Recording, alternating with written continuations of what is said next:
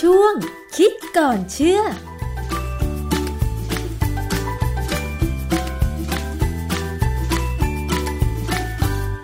ช่วงคิดก่อนเชื่อนะคะ กับดรแก้วกังสดานอัมภัยนักพิษวิทยากับดิฉันชนาทิพย์ค่ะ เรานำผลการวิจัยการทดลองต่างๆ มาพูดคุยกันนะคะ วันนี้ค่ะเป็นเรื่องของเครื่องสำอาง ซึ่งปกติแล้วคุณผู้ฟังเวลาเขาทำผลิตภัณฑ์อะไรต่างๆ ก่อนจะทำเนี่ยนะคะ ขั้นตอนการวิจัย ก็มักจะมีสัตว์ทดลองเข้ามาเกี่ยวข้องก็คือว่า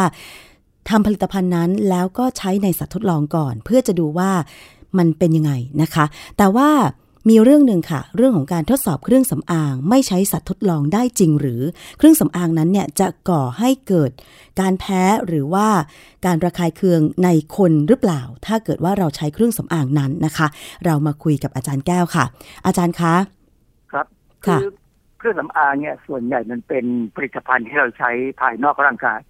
เป็นผิวหนัง เป็นผมประมาณนี้นะนะเพราะฉะนั้นไอ้การใช้สัตว์ทดลองส่วนใหญ่เนี่ย ที่เราจะต้องมองคือมันทำให้เกิดอาการแพ้ที่ผิวหนังไหมค่ะแต่แต่ที่ปัจจุบันเนี่ยมันมีเครื่องสำอางบางยี่ห้อ ที่เขาจะเขียนเลยว่าไม่ผ่านการทดสอบในสัตว์ทดลองเอ่ออันนี้เขาก็หมายความว่าเขาทำเพื่อเขาเห็นด้วยอะ animal right animal right คือกฎหมายเกี่ยวกับ การคุ้มครองสัตว์ใช่ไหมคะเอ่อคุ้มครองสัตว์ค่ะประเภทนั้นนะนะซึ่งเครื่องเครื่องสำอางประเภทที่ไม่ผ่านการทดสอบในสัตว์ทดลองเนี่ย ค่อนข้างอันตราย ทำไมคะเพราะว่ามันอาจจะทำให้เราแพ้หรือเป็นอะไรต่ออะไรได้นะอ๋อฮะปกติแล้วเนี่ย เครื่องสำอางเนี่ยการดูแลด้วยกฎหมายเนี่ย มันก็ค่อนข้างอ่อนอยู่แล้วอ่อนค่อนข้างอ่อนมากเลยค่ะมันไม่เหมือนอาหารการกินไม่เหมือนยานะฮะเครื่องสำอางเนี่ยดูดูแลค่อนข้างอ่อนมาก มีปัญหาจัดการค่ะนะฮะขึ้นทะเบียนก็ไม่ยาก ไม่ว่าจะที่ไหนในโลกนี้ ขึ้นทะเบียนไม่ยากนะฮะทีนี่อย่างในอเมริกานะค่ะ อเมริกานี่ US FDA หรือออยของเขาเนี่ยเขาจะ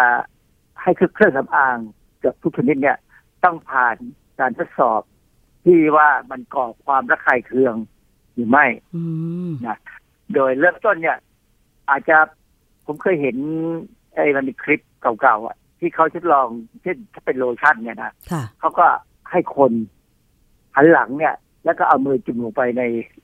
ในผลิตภัณฑ์ของเขา โดยไม่บอกว่าที่เขาที่จุ่มลงไปเนี่ยเป็นตัวสินค้าหรือว่าเป็นเป็นไอ้คล้ายๆกับตัวคอนโทรลหรือค่ะควบคุมนะฮะแล้วก็เอามาดูกันว่าเป็นมีปัญหาไหมอันนี้ก็เป็นแบบไม่ง่ายนะเอามือคน คือ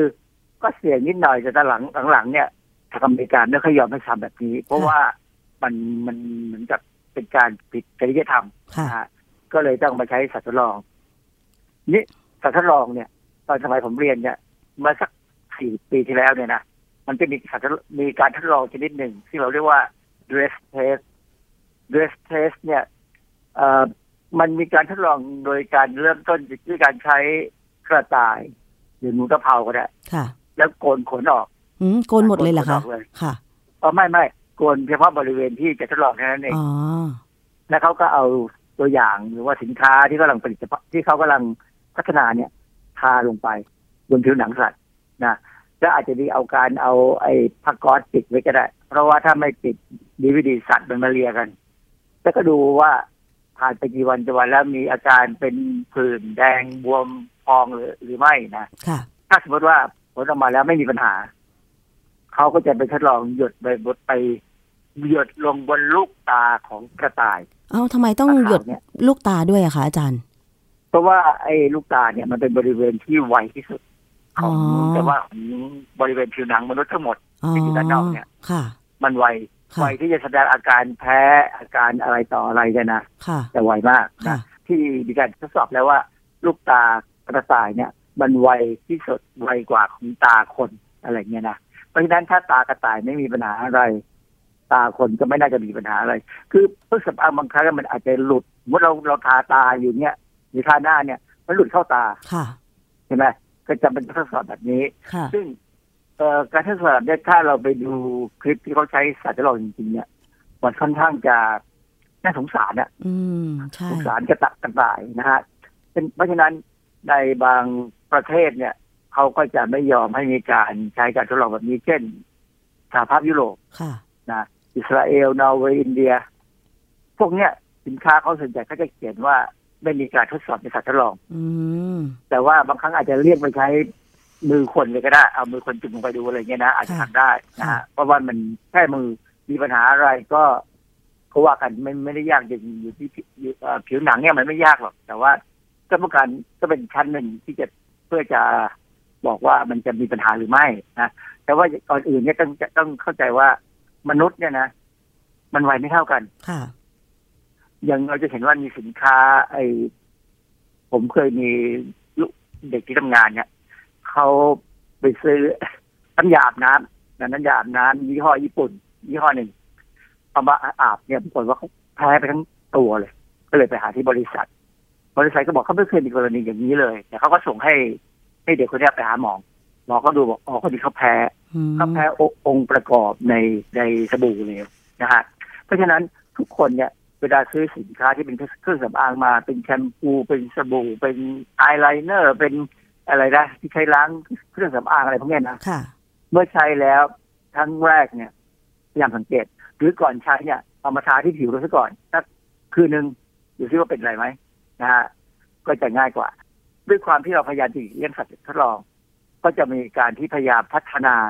ผิวหนังเทียม อืม มันใช้ได้ไหมอาจารย์ผิวหนังเทียมกับเอ่อสัตว์ทดลองจริงในหลัก ในหลักการทางพิษวิทยา หรือทางเภสัชวิทยาเนี่ยผิวหนังเทียมเนี่ยเราก็ใช้อยู่บ้างนะเช่นในทางเภสัชวิทยาเนี่ยเขาใช้ผิวหนังเทียมเนี่ยก็ทดทดสอบการซึมผ่านของยา ยาบางอย่างเนี่ย มันต้องทาใช่ไหมทาที่ผิวหนังๆค่ะแล้วมันต้องซึมผ่าน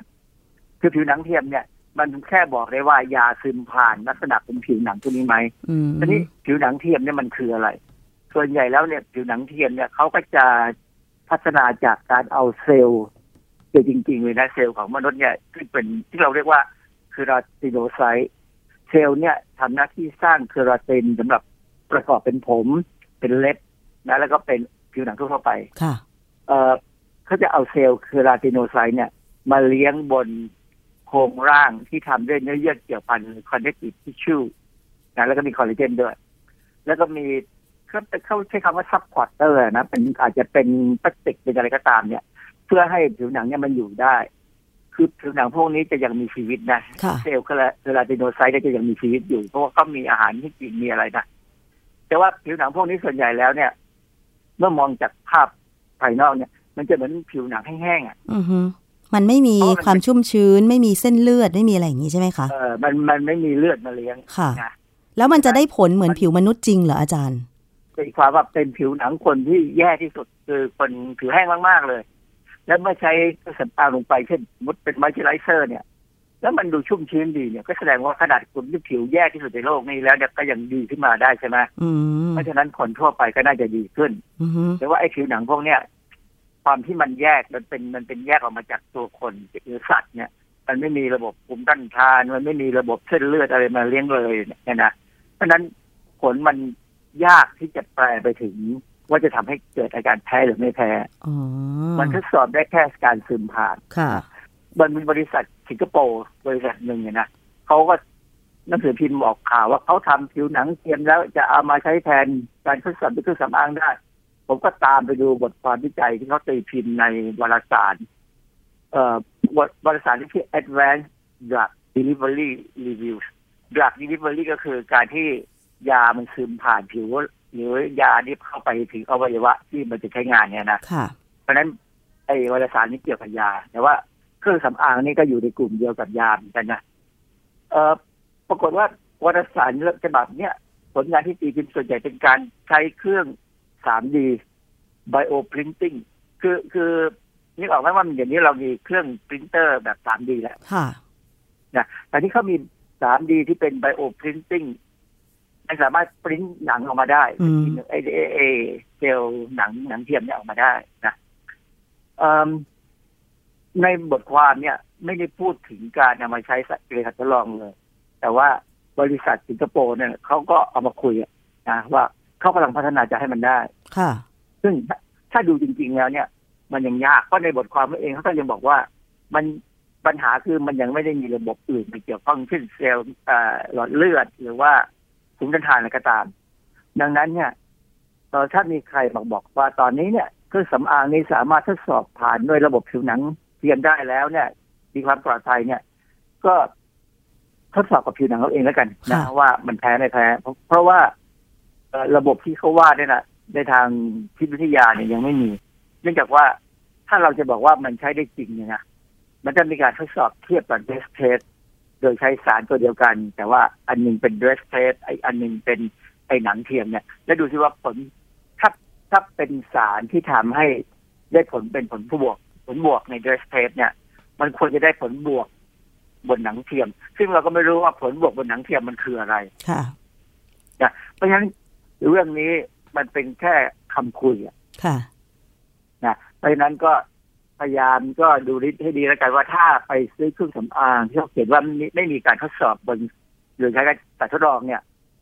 ก็ให้มาทดลองทาที่ผิวเราสักค่ะชั่วเวลาหนึ่งก็ได้ ดูที่ว่ามันจะทำให้เรามีปัญหาไหมเพราะว่าเครื่องสำอางส่วนส่วนใหญ่เนี่ย เวลาเราใช้เสร็จแล้วเราต้องล้างออกใช่ไหมเราไม่นอนหลับถ้าเครื่องสำอาง ไม่ค่ะ ก็คือว่าถ้าเป็นแต่งหน้าทั่วไปก็ต้องล้างออก แต่ว่าถ้าเป็นครีมอาจารย์ ครีมก่อนนอนเนี่ยก็คือทาแล้วนอนเลยไงคะถ้าอย่างนั้นเองกัน อันนั้นเขาดีไซน์มาแล้วก็ทดสอบจริงว่ามันจะต้องทำให้ให้ไม่มีการแพ้ค่ะถ้าเป็นมอยเจอไรเซอร์หรือหรืออะไรไนท์ครีมใช่ไหมใช่ ทีนี้ที่บอกว่าไม่ใช้สัตว์ทดลองในการทดสอบแล้วผมว่าคิดดูให้ดีก่อนแล้วกันนะคุยกับหมอหมอผิวหนังเลยดีกว่าว่าไอ้อย่างนี้จะเป็นยังไงนะค่ะเพราะว่ามันอาจจะทำให้เราแพ้ได้ค่ะแล้วการแพ้เนี่ย ถ้าแพ้มากๆมันไปถึงใจนะ เพราะฉะนั้นเรื่องนี้เป็นเรื่องผู้หญิงทุกคนที่แต่งหน้าเนี่ยเสี่ยงทุกคนอย่างที่ผมบอกแล้วไงว่า สวยสวยด้วยการเสี่ยงอะไรก็ตามเนี่ยนะมันเสี่ยงนะค่ะเพราะว่ามันเป็นการเอาอะไรก็ไม่รู้มาปิดรูขุมขนเราอ๋อที่ดีที่สุดก็คือ แต่งหน้าให้น้อยที่สุดหรือไม่แต่งอย่างนี้ใช่ไหมคะต้องแต่งได้แล้วรีบล้างออก แต่งได้แล้วรีบล้างออก แล้วพยายามหาวันที่ไม่ต้องแต่งหน้าสดเลยอ่าฮะนะใครจะจำไม่ได้ก็ช่างหัว แต่หน้าสดไว้ค่ะให้ผิวเนี่ยมันได้สัมผัสกับออกซิเจนดีๆบ้าง อ๋อ ค่ะ